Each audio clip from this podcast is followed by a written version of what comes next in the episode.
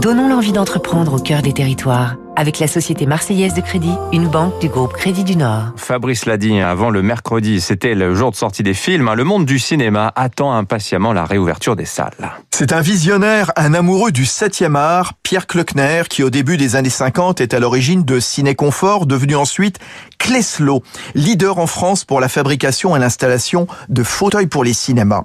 L'entreprise jurassienne en vend chaque année 40 000 aux salles françaises, les indépendants et les géants tels UGC, MK2, CGR ou le Grand Rex à Paris qu'il rénove depuis 5 ans. Le grand écran, mais aussi des salles de spectacle, théâtre, opéra, amphithéâtre, salles de conférence. Tout est fabriqué depuis 70 ans à Lons-le-Saunier. Le dessin, la conception, la coupe des tissus par ordinateur. Et à chaque salle, ses sièges. Les fauteuils sont faits sur mesure en tenant compte des contraintes de la salle, pente, gradin et selon les goûts de chaque client, forme, couleur, porte-gobelet, tablette, assise fixe ou relevable. Alain Ravier, le président de Cleslo.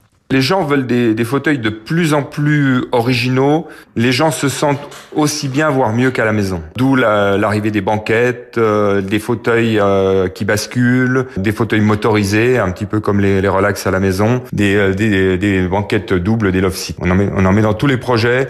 Entre 5 et 10% de la salle, on a même une fois mis 20% du projet en, en love seat. Et puis vous avez des gens comme MK2 qui font des salles où il n'y a que ça. Si la structure métallique d'un siège résiste, les mousses s'affaissent et les tissus s'éliment. La durée de vie d'un siège est d'environ 10 ans. C'était